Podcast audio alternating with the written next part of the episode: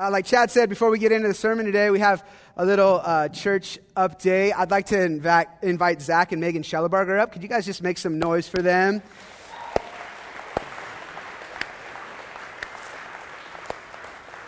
This is uh, Zach and Megan. Uh, they've been leading for the last couple of years our young adults small group, and you might recognize Zach because he preaches um, from time to time, and he's been a part of our preaching team. And they came to Reality Ventura two years ago, and when they did, we recognized, man, they're, they're a gift. We saw the hand of God on them. And quite frankly, I just assumed that they'd be with us for like years and years to come, um, and selfishly really wanted that. But God had different plans for them. And uh, he's called them to Santa Barbara, where Zach's going to be going on staff as a, uh, as a pastor at a church there.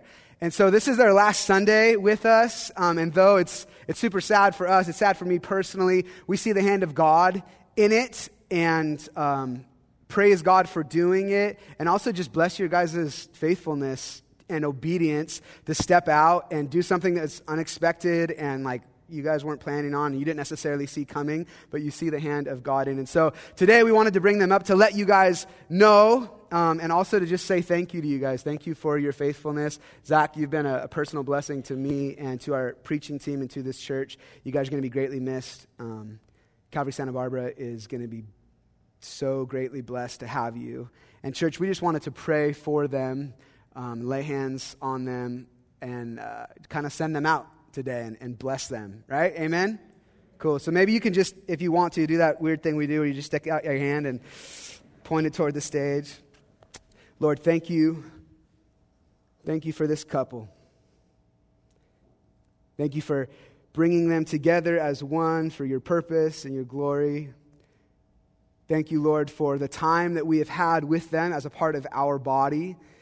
And thank you, Lord, that. Uh, the, the church, capital C, was never intended to really have like walls on it, although we all gather in different buildings.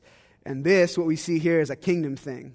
This is a kingdom thing. And so, Lord, we're thankful for the time that we had with them. Uh, we're thankful for the gift that they have been to us as a body. Um, thankful for, for Zach and the way that you've used him to, to, to preach from time to time from this pulpit and the value that he's been in our preaching meetings and a part of our preaching team. We are thankful for them. And Lord, we are expectant of this new season and what you're going to be doing in their lives. Thank you for their example of obedience. Also, we ask that uh, some of us would follow that in places that you're calling us to do things that are unexpected and not necessarily what we are looking for. Um, that you give us grace as you have given them to obey when you call. We ask that you go before them, you'd be a rear guard bef- behind them, and you'd bring great fruit out of this next season, and they would know your nearness more than ever. Bless them as they move on to this next season, Lord. We ask in Jesus' name. Amen. Amen. Love you guys. So give them some love if you see them. Uh, all right, we are continuing our series through the book of Ephesians. Go ahead and open up to Ephesians chapter 1. We're in the middle of a series on the kingdom, and the first part of this series is called Kingdom Kids as we look at our identity as Christians, but from the lens and from the perspective that we are actually children first, and that's the truest thing about our identity, and everything else then second. If you've missed the last couple of weeks of sermons, I would encourage you to get online, either on the website or wherever you listen to podcasts, and catch up on those because each one is building on the last one. I'm going to be reading and preaching from the CSB, the Christian Standard Bible, uh, which we are using for this whole series. And the title of this sermon is What's His is Mine. To get a little context, let's start in verse 1, but we'll be looking at specifically verse 3 today. Ephesians 1, starting in verse 1. Paul, an apostle of Christ Jesus by God's will, to the faithful saints in Christ Jesus at Ephesus. Grace to you and peace from God our Father and the Lord Jesus Christ. And here's our, our verse for today. Blessed is the God and Father of our Lord Jesus Christ, who has blessed us with every spiritual blessing in the heavens in Christ. This is God's word for us today. Let's pray. Thank you, Lord, for bringing us into your family. for snatching us out of the slave market of sin and bringing us into your house.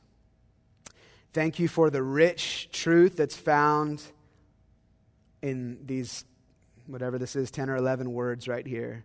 There's so much for us to like feast on in this. So we ask that you would make our spiritual taste buds desirous of what is, is here.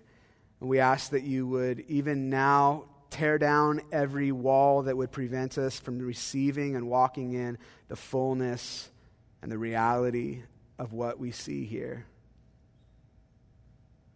We ask that you would do what only you can do in our hearts today, in our minds, in our lives, in our perspectives.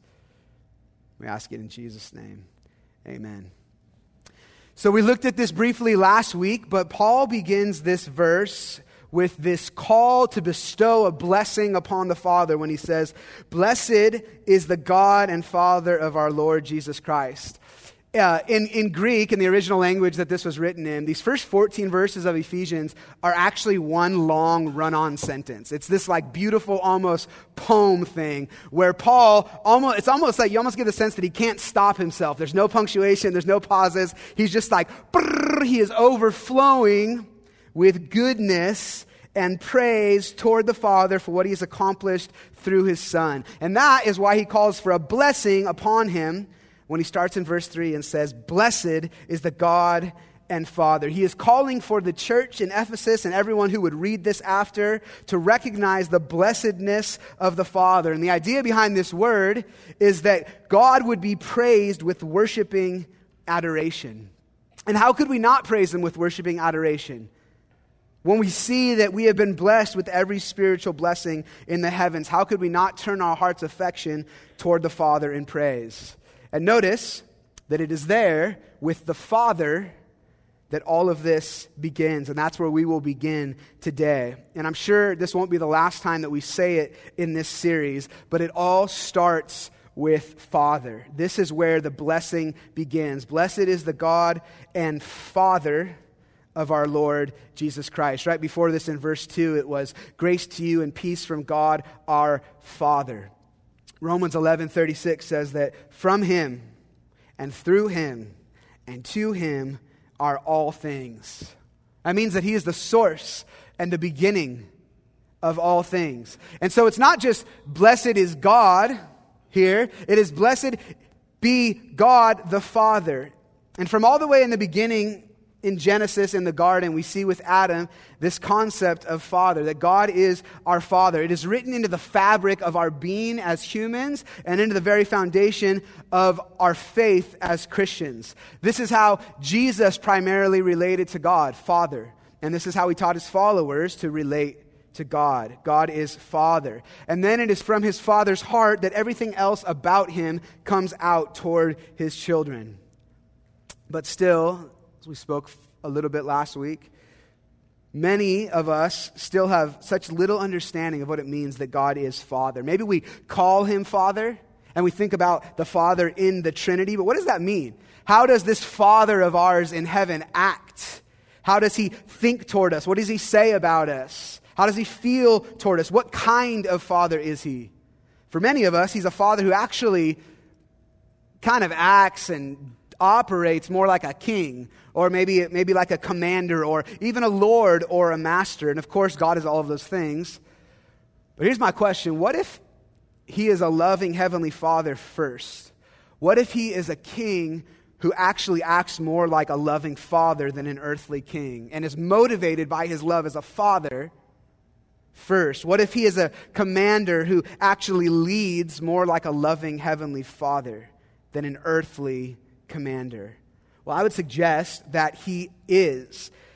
And we know this because of love. 1 John 4 says that God is love. He is the very essence of love. And love is not characteristic of earthly kings.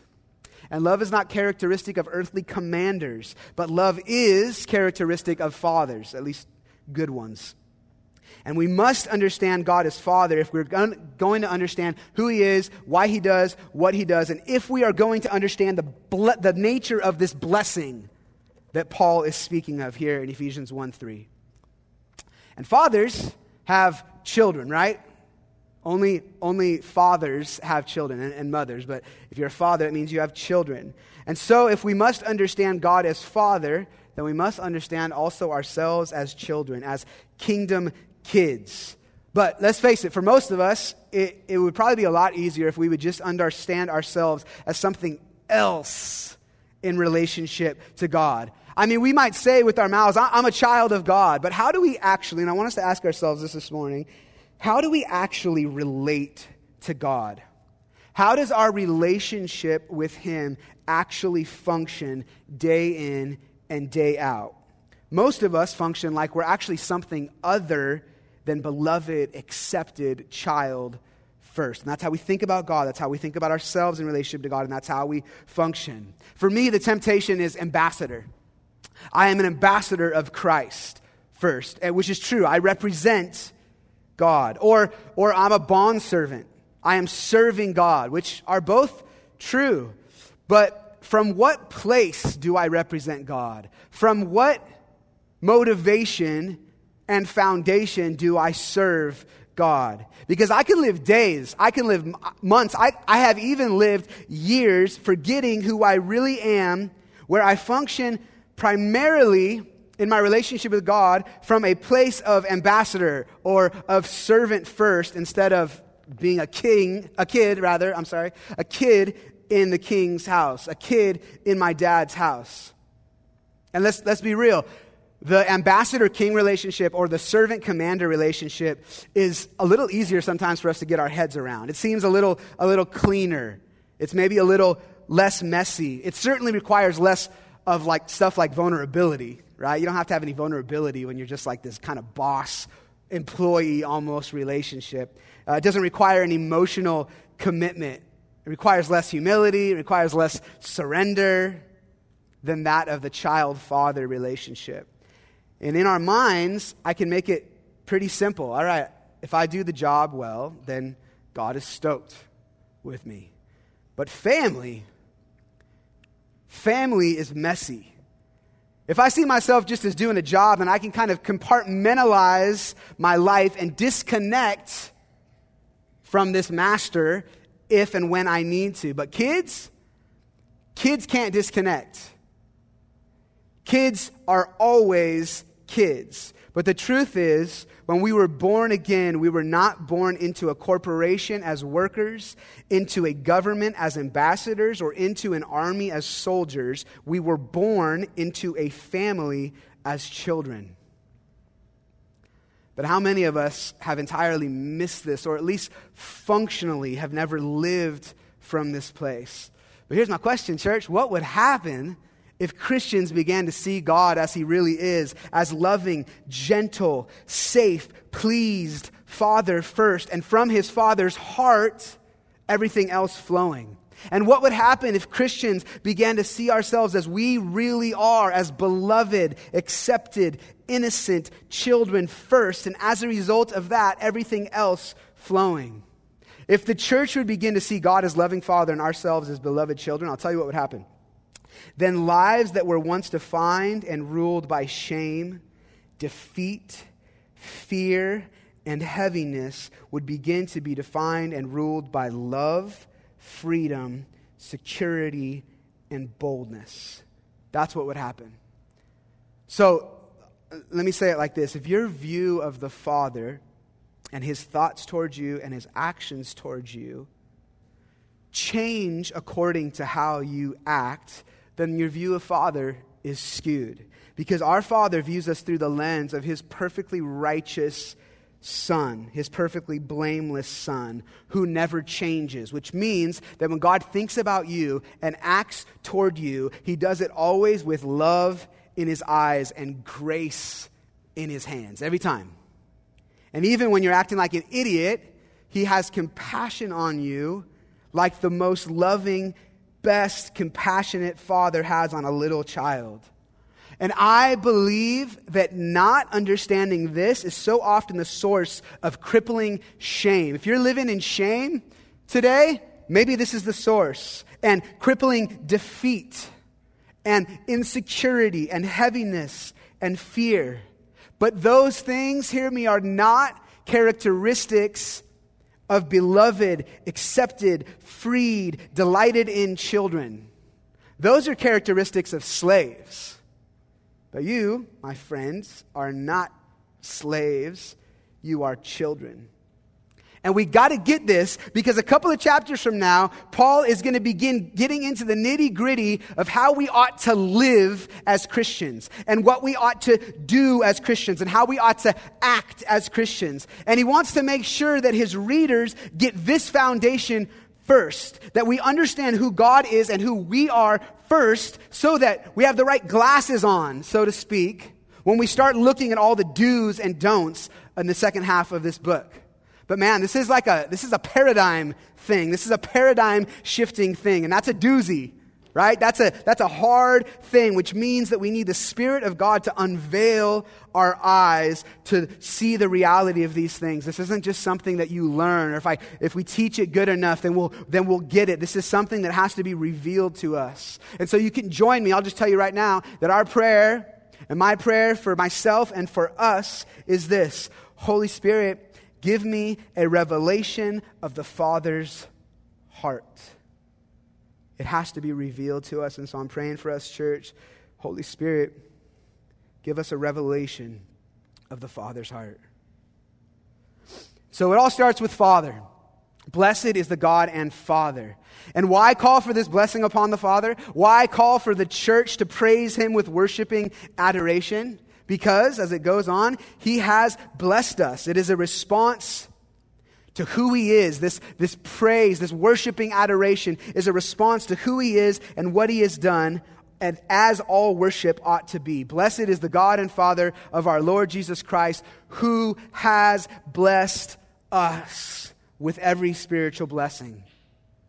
To bless, it means to be favored with.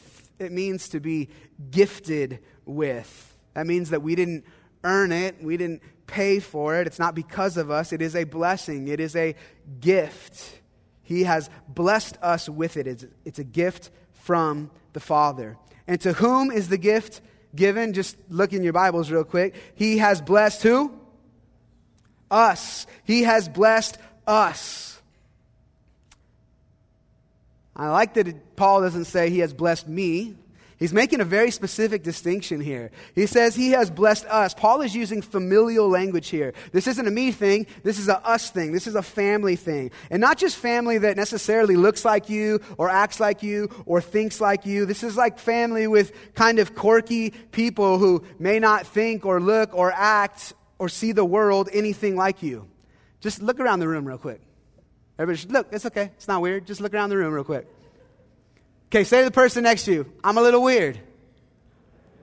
Okay, look at that's real. He says, He has blessed us. Where else, when else would this group of people ever gather together on purpose? Right? Never. This is the family of God, only in the family of God. And Paul here is writing to a primarily Gentile church in Ephesus, but he himself is Jewish. Jews and Gentiles didn't mix culturally speaking. And so Paul saying us is this miraculous work of the gospel. He means Jews and Gentiles when he says us in the church at Ephesus and beyond. And it was important for Paul to point out that these blessings were for both Jews and Gentile believers. Because first century Jews would have already had a strong sense of being blessed. They would have already had a strong sense of being called and predestined by God. But Paul showed that these things are now given to Christians, whether they be Jew or Gentile. So the blessing is for us. And what has He blessed us with? With every spiritual blessing. How many spiritual blessings, church? Every spiritual blessing. Everything we need for spiritual adoption, spiritual growth, and spiritual work has been given to us. Now, this doesn't say that we have been blessed with every physical blessing or every emotional blessing or every monetary blessing. The child of God is not promised every or any worldly or temporal blessing, but we are promised every spiritual blessing, which honestly is far better than a temporal worldly blessing. Like Charles Spurgeon says, Our thanks are due to God for all temporal blessings. They're more than we deserve. But our thanks ought to go to God in thunders and hallelujahs for spiritual blessings. A new heart is better than a new coat. To feed on Christ is better than to have the best earthly food. To be an heir of God is better than being the heir of the greatest nobleman. To have God for our portion is blessed, infinitely more blessed than to own broad acres of land. God hath blessed us with spiritual blessings. These are the rarest, the richest, the most enduring of all blessings. They are priceless in value. And this is not just the kind of blessing that is given to us once and then done. This is the kind of blessing that is given over and over and over and over and over and over again. And it is everything that we need.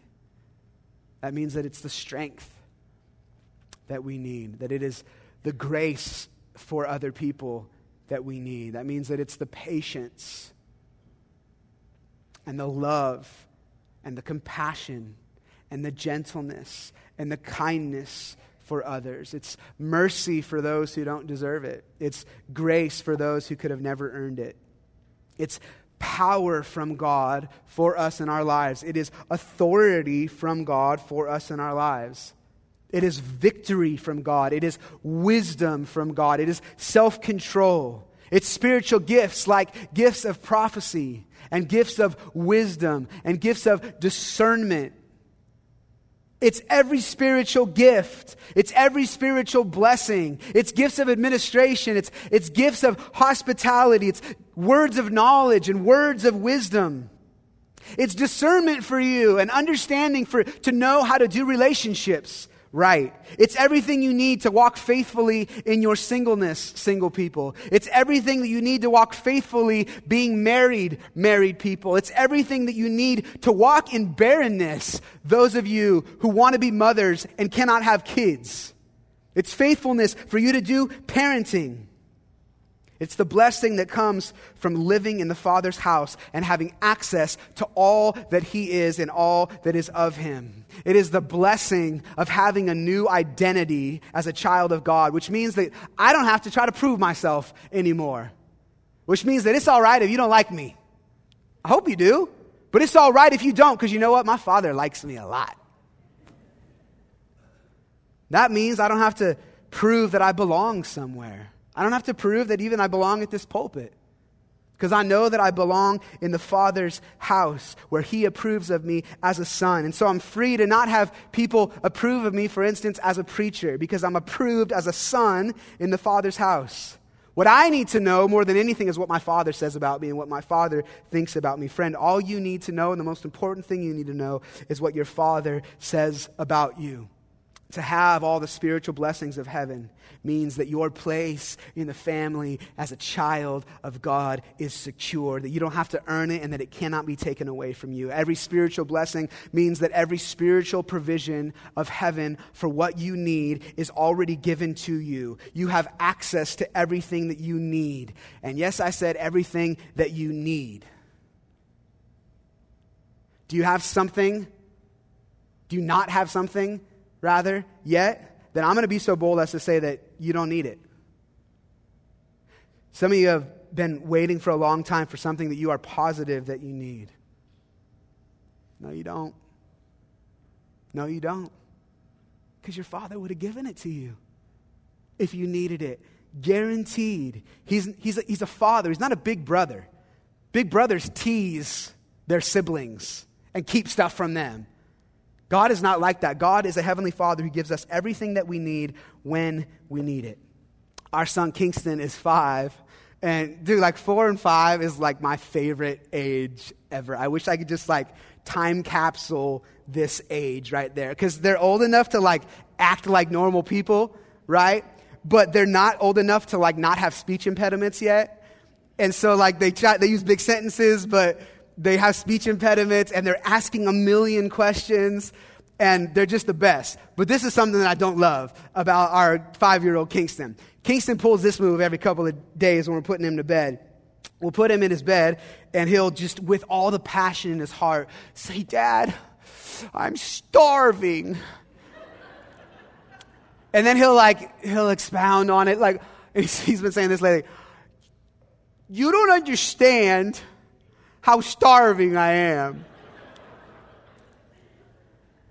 Now, I know that when you get overexhausted, the hormones ghrelin and leptin, which are the hormones that dictate you feeling satiated or hungry, are out of balance when you're extremely tired.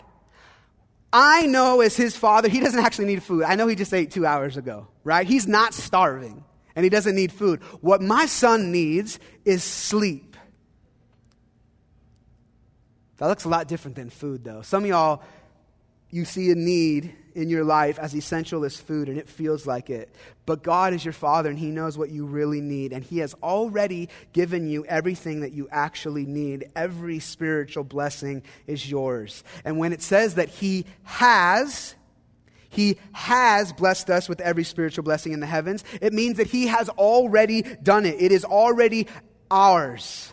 This is what we have received. This is what has been given to us when we are brought into the family of God. And there is a certainty and an assurance here. So that means that we don't have to sit around groaning or crying or fretting or worrying or questioning where we stand with God or who we are in God or who He is. It is certain. It is done. It is secure. He has blessed us with every spiritual blessing. And where are these blessings housed? In the heavens. We have been blessed with every spiritual blessing in the heavens. These blessings are from heaven, which means that they are not from earth, which means that they are a different kind of blessing than the world gives or gives value to. They are from heaven, which means that they are not temporal, which means that they are eternal, which means that they can never fade away, grow old, lose their glory, be bought, bargained for, stolen, or taken away and they are from heaven, which means that they are from God's realm. Jesus taught us to pray, Father, let your kingdom come as it is in heaven. The heavens are God's realm, where God dwells, God's house, so to speak. And that's where the blessings are found, in the house of our Heavenly Father. We're living in a kingdom for sure. We are citizens in a kingdom for sure. But in this kingdom, the king is a father and the citizens are children. And in this kingdom, everything flows from the father heart of God. And we are children who have access to everything in our father's house. But if he is a loving heavenly father, then I want to I want to frame this phrase in the heavens from that perspective of him being a father as these blessings coming from the Father's place, the Father's space, so to speak. And when we do that, all of a sudden, God our Father has blessed us with every spiritual blessing in the heavens, starts to take on a new form. It moves from this disconnected, almost cold, aloof creator relating to his creation, saying, I've given you these spiritual blessings, like this disconnected, like, ah, it's so ambiguous. How do I get my head around that? It's so big. And it moves from there to a heavenly father speaking to his beloved children. This is not a master saying to his servants, I'm giving everything, you everything that you need so that you can serve me properly. And this is not a commander equipping his soldiers with everything they need to go to war. This is a father offering all that he is, all that is of him, and all that is in his house to his children. And he is saying, Everything that I have is yours everything that is in my house, everything that I am, is yours. I want to further illustrate this by looking at another father's house in Luke 15. Can you turn your Bibles over to Luke 15? So, 10 years ago, when I was preaching, if you asked somebody to turn in their Bibles, you heard this like, and that's how you knew everybody was turning. But now I think there's just a lot of people going like this. So I'm going to need you to say, when you get to Luke 15, if you got it, say, got it. All right, good. Luke 15. If you got it, say, got it. I'm going to read this from the New Living Translation, actually, just because uh, it reads real easy. A familiar story we might know story of the prodigal son, starting in verse 11 of Luke 15. Luke 15, starting in verse 11. It says, To illustrate the point further, Jesus told them this story. A man had two sons. The younger son told his father, I want my share of your estate now before you die, his inheritance. So his father agreed to divide his wealth between his sons. A few days later, this younger son packed all his belongings and moved to a distant land, and there he wasted his, all his money in wild living. Some translations say prodigal living. Verse 14 About this time, his money ran out. A great famine swept over the land, and he began to starve. He persuaded a local farmer to hire him, and the man sent him into the fields to feed the pigs. The young man became so hungry that even the pods he was feeding the pigs looked good to him, but no one gave him anything. When he finally came to his senses, he said to himself, At home, even the hired servants have food enough to spare, and here I am dying of hunger. So I will go home to my father and say, Father, I have sinned against both heaven and you, and I am no longer worthy of being called your son. Please take me as a hired servant. Verse 20.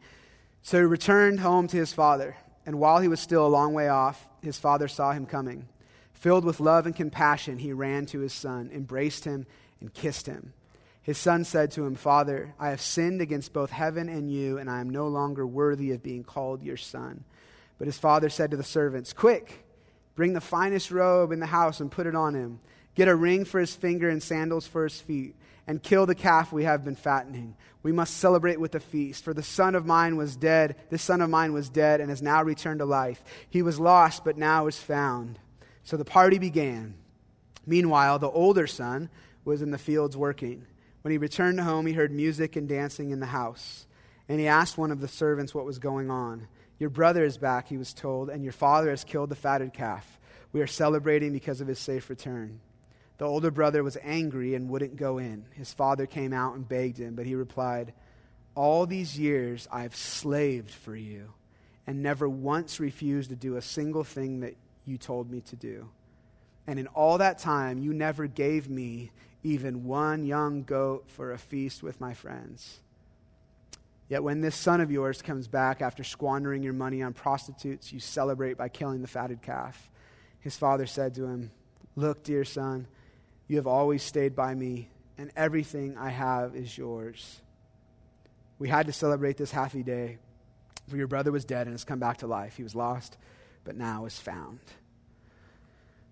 At the end, the father says to this older son who's mad about this party being thrown for, party being thrown for his brother, Father says, Everything that I have is yours. And it jumps out from me from Scripture. It's plain as day. And we see it in Ephesians. Every blessing of heaven is yours. We see it here. Everything that I have, the Father says, is yours. But listen, only children function like this is actually true. Only children function like this is actually true. Let me give you an example. I mean, look at my kids. In this next week, the greatest need that my kids have, just like, let me boil it all the way down, is water. That's the greatest need. They could go all week without food, and go all week without uh, Xbox, and go all week without friends. Their greatest need is water. And you know what my kids do when they need water in my house? They go and get it. They go and get it. They don't have to ask. It's, it's my water. I pay the bill. I even pay for the reverse osmosis thing, right? They just get what they need. Why? Because they are children in my house. They are my children in my house. Now, when you come over to my house and you're thirsty, what are you going to do? You're going to ask me for some water, unless I have grafted you into our family, which I've done with some of you. But you're going to come over to my house and you're going to ask me for water. And some of you might take a little bit to do it. You might be a little bit timid, like you might feel a little bad about it. It's just water. But you might be like, I don't know, it is a cool, like, you might get a little nervous. Some of you don't like talking out loud or whatever. Uh, and you might not even ask at all, depending on how long you're there, right? It's just water. By the way, you can have as much water at my house as you want when you come over. But why? Because it's not your house. You're not my child. And so, you're a little timid. But here's the deal you are a child of God. You are a child in his house, and all that is in his house is yours. Everything that I have is yours, the father said. And you got it when you need it. And yet, so many of us live and function like one of the brothers in this story, either one. Or maybe we go back and forth, demoting ourselves to something other than child in our Father's house first. And it's for one of two reasons we see here in this prodigal son story it's for shame or pride. It's for shame or pride. And both end up bearing very similar fruit in the life of the Christian. See, my kids only partake of what is mine as long as they know that they are my children. But in, as soon as they insist on demoting themselves to some other role in my family and in my house, then they immediately prevent themselves from partaking of what is actually already theirs as children. Let me try to explain it this way. On one hand, we see in this story shame. And shame says, You have performed so poorly that you are undeserving of the blessings of the Father and a place in his house. You have performed so poorly that you are undeserving of the blessings of the Father and a place in his house. And this was the younger brother in this story, right? We saw it in verses 18 and 19. I will go home to my father and say, Father, I have sinned both against heaven and you, and I am no longer worthy of being called your son. Please take me as a hired servant. Because of his poor performance, he was demoting himself from a son to a servant. Shame says you don't deserve to be treated like a child. You don't deserve to be like, treated like a son. You don't deserve to be treated like a daughter in the Father's house. On the other hand, pride says your good performance will earn you the blessings of the Father and a place in his house. Your good performance will earn you the blessings of the Father and a place in his house. And this was the older brother in this story, right? We saw it in verse 29. All these years I have slaved for you and never once refer, refused to do a single thing you told me to do. And in all that time, you never gave me even one young goat for a feast with my friends. Because of his good performance, he expected the favor, blessing, and approval of his father. Pride says, okay, I've performed well enough to be treated like a son or a daughter. Both, though, pride and shame, actually come from the exact same place a misunderstanding of who we are and who God is as Father.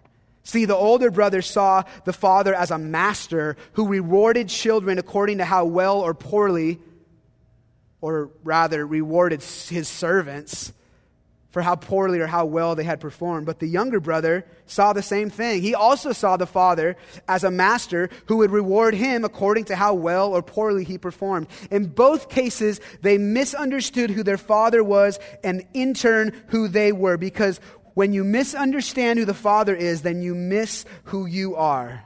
Listen, the father is not a slave master ready to deal out punishment to those who perform well and or, or don't perform well and blessing to those who do perform well. The Father is a father with grace in hand, ready to deal out blessings to his children. And not because we earned it, not because we deserve it, but because we are children. And children get to partake of all the blessings of their father and their father's house. See and feel the intensity of the father heart of God in this story. Did you hear the older brother's heart? Dad, I've been working my butt off. I even made myself like one of your slaves. I've done everything you asked me to do. I've done everything you asked of me. And what does the Father say? You hear God's heart in its Son. I didn't ask you to do that.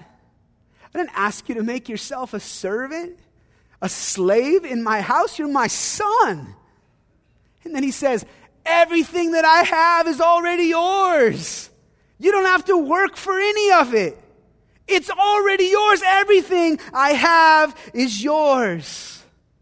Everything I have is yours. And some of you need to hear that today from God. Child, you have demoted yourself from a child to a servant, but I've made you more than that, God says. I've made you for more than that. I've saved you for more than that. I didn't, I didn't ask you to do that. I didn't adopt you to work in my house. I adopted you to be with me. That was the whole end game, God says, in sending Jesus, was to reconcile you back into relationship with me. That was my whole point. Messed up as you may be, messed up as you may be, God said, I wanted you. I wanted you. That's why I sent Jesus. And friend, do not misunderstand or degrade the cross and the work of Christ to being this insufficient or incomplete thing by functionally living as if you need to add something by your good works to what Christ has already done in order to receive the blessings of heaven. Jesus worked hard on the cross so that you could rest in his finished work. But I don't deserve it, you say? I don't, I don't, I don't deserve it though. No, you don't. And no, I don't. We did nothing to deserve to be children of God. In fact, we did everything to deserve to not be children of God. The Bible says that we are full of iniquity apart from Christ, enemies of God and deserving of death and judgment. However, God sent his Son to bear our iniquity and take upon himself the penalty that we deserved. He bore our sins and carried our grief and when he did, 2 Corinthians 5 says that Christ became our sin on our behalf, that in turn we might become the righteousness of God in him. When you put your faith in Jesus and are born again, you become the righteousness of God. No, you don't deserve it. And neither do I. And no, you couldn't earn it. And neither could I. It is a gift of grace. Remember, we saw this last week that Paul started this thing by grace and peace to you from God our Father. Grace, he starts with, because grace precedes everything in the kingdom of God. Grace, that is undeserved favor, it is getting what you don't deserve. Every spiritual blessing is not a reward for a servant, it is a gift for a child. Some today are still believing the lie that says, I don't deserve the blessings of my Father's house because I have not done well enough to have them. No, you haven't. No, you haven't. And sure, you deserve the full wrath of God poured out in full effect upon you. Fine. Okay. Then hear God, the righteous judge in his courtroom of heaven, saying over you, guilty. But hear the son stand up and say, I'm going I'm to pay, though. Father, I'm going to pay. Father, I, I'm going to give my life instead. Gentlemen, don't demote yourself from being a son to a servant or from a son to a soldier. Ladies, don't downgrade yourself from being a daughter to a slave. You are not a hireling in your father's house. You are his beloved, chosen, on purpose kid. And yeah, you may screw up, but you are still a child of God. And not because you have performed well, but because Christ performed well, you have been given access to every spiritual blessing in your father's house as one of his children. And the reason that the phrase in Christ or through Christ is used 12 times in these first 14 verses of Ephesians 1 is because that is where it is all found. Blessed is the God and Father of our Lord Jesus Christ, who has blessed us with every spiritual blessing in the heavens in Christ. It is all found in Christ. What's crazy to me is that Jesus is the only actual son in this whole situation here. He is the only begotten of God.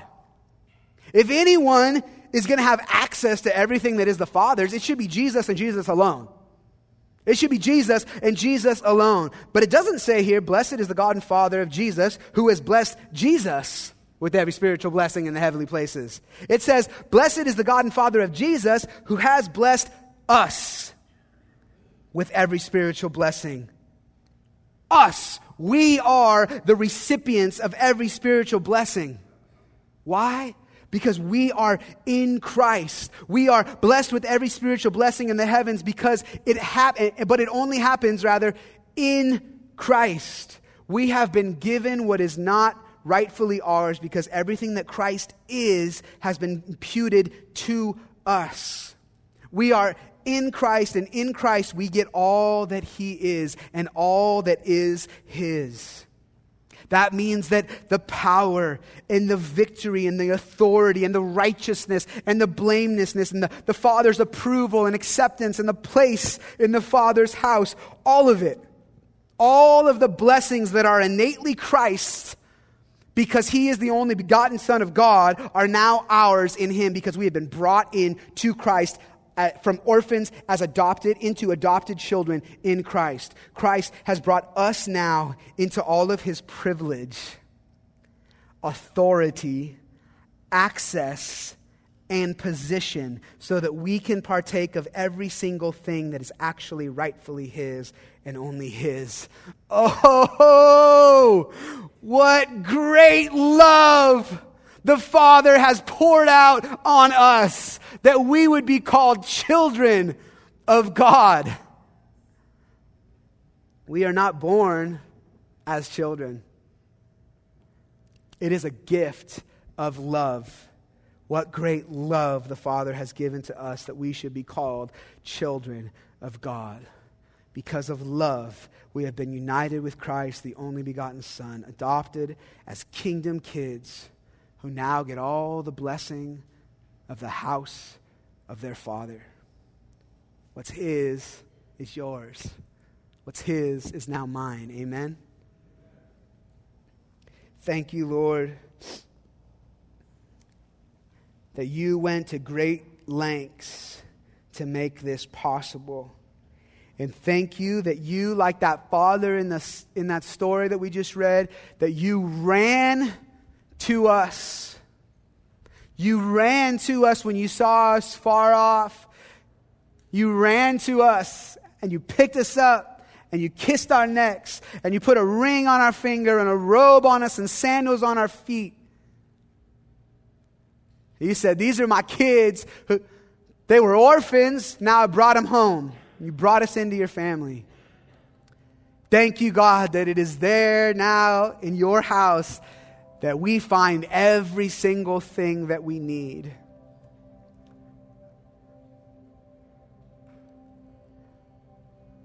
Yet, Lord, I know there's some here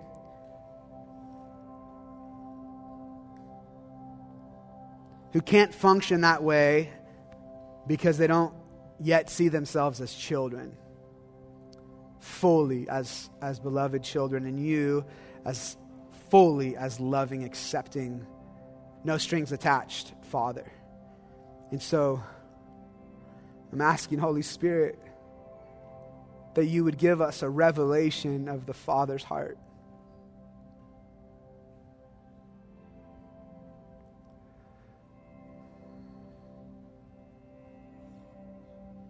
If you want to know God deeper as Father and understand yourself more and more as child first. Maybe just face your palms up as if you were receiving something. And just agree with this prayer. Holy Spirit, give me a revelation of the Father's heart.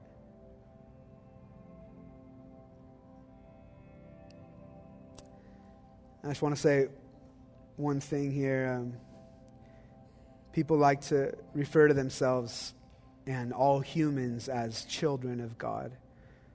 But apart from Christ and the love of God being poured out on you, you're not a child of God. You were created by God, and you are an image bearer of God.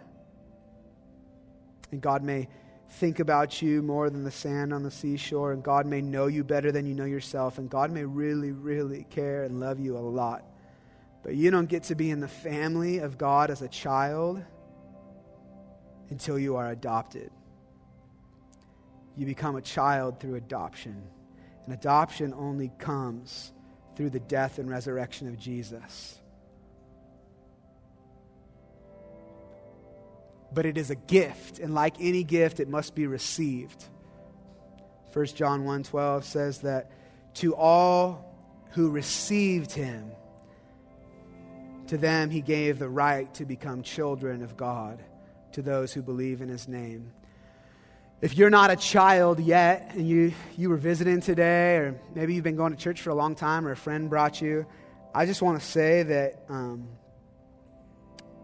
God is not yet your father and you are not yet his child, but you can be. Jesus did everything needed to pay for your adoption. It was expensive, but he wanted you, so he did it. On the right and the left, there's going to be some people from the prayer team here, and if today you've recognized, man, I, I, am, a, I am far off from God, I am guilty in my sin. I want to believe in Jesus and receive Him and be given a place in the Father's house, then they would love to help you talk to God about that. They're also there to help anybody else who just needs prayer today in any way. There's communion elements up front for us to remember this finished work that Christ did. He purchased what we talked about today, guys. Christ purchased it with his life. And the carpets are here for you to take a posture of worship. Paul started off this verse by saying, by calling for a blessing upon the Father in response to who he is and what he's done. So, right now in this second set, guys, let's respond to that call for a blessing upon the Father.